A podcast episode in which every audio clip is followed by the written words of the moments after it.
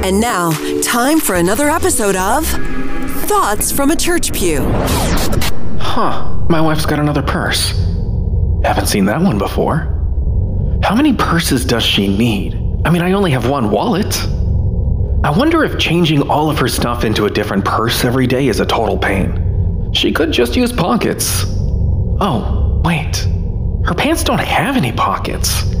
what if the pant industry is owned by the purse industry and they're intentionally designing her pants with no pockets to keep her buying purses? Oh man, they're good. I'm onto you, pants people. This has been Thoughts from a Church Pew. We just posted this episode online right now. Share it with your friends on social or submit your own random thoughts, and maybe they'll make the next episode. St. James in the morning. Shine 95.7.